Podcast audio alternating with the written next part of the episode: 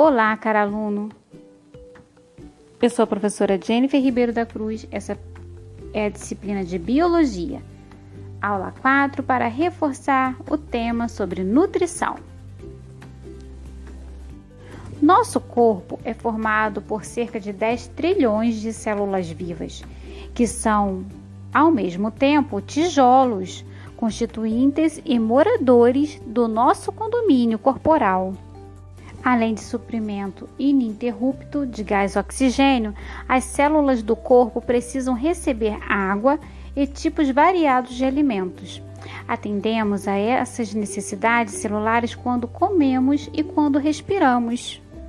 Os nutrientes absorvidos pelo intestino e o gás oxigênio absorvido pelos pulmões são distribuídos a todas as células do corpo pelo sistema cardiovascular.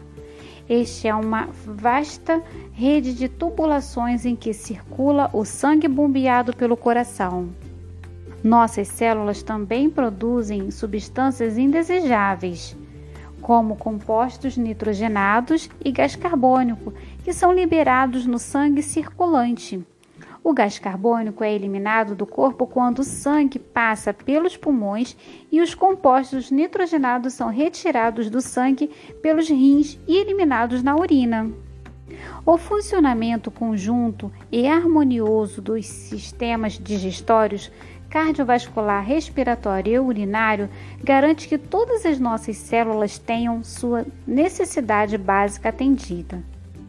Conhecer o próprio corpo, além de interessante, é muito útil e as informações sobre o funcionamento dos órgãos e dos sistemas corporais podem ajudá-lo a manter seu corpo mais saudável.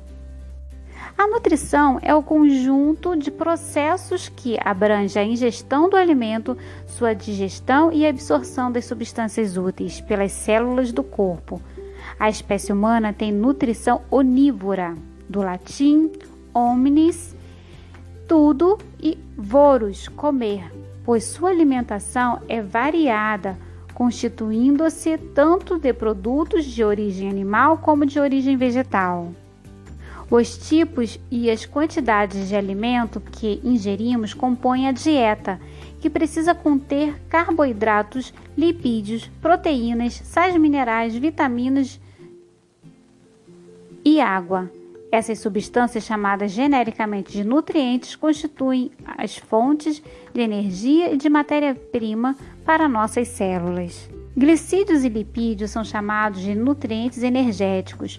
Sua principal função é fornecer energia às células. As proteínas são chamadas de nutrientes plásticos.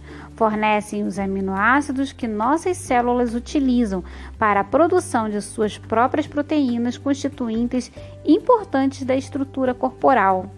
Alimentos ricos em glicídios são açúcares, pães, arroz, batatas, massas e cereais, entre outros.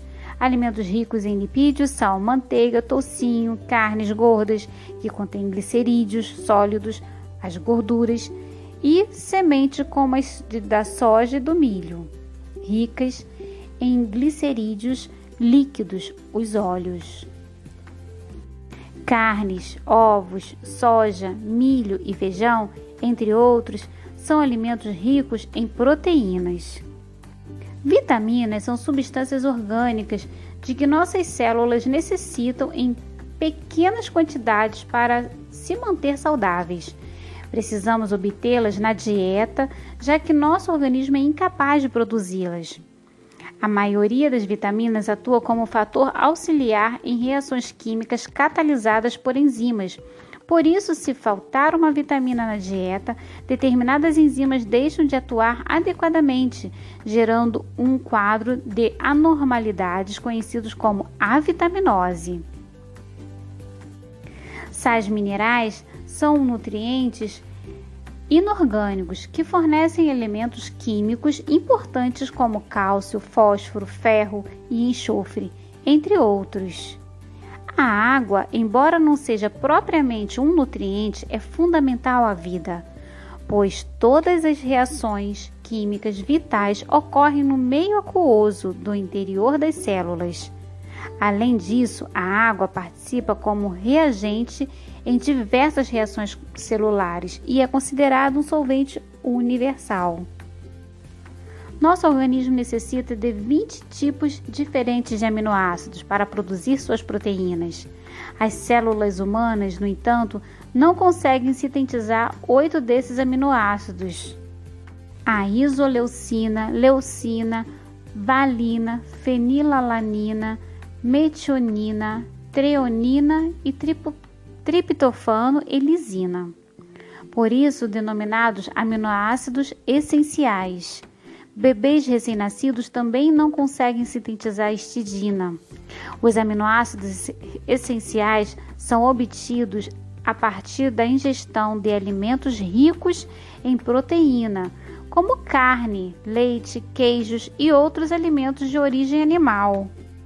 Alimentos de origem vegetal geralmente são deficientes em um ou mais aminoácidos essenciais. Pessoas vegetarianas, entretanto, podem obter todos os aminoácidos essenciais se combinarem corretamente os vegetais utilizados na alimentação.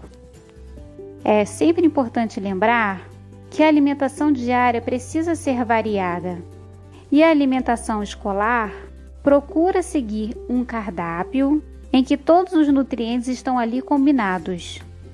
Assim, não há necessidade de trocar uma boa refeição por biscoitos, que geralmente são ricos em gordura hidrogenada e gorduras trans, além de excesso de açúcares ou excesso de sal.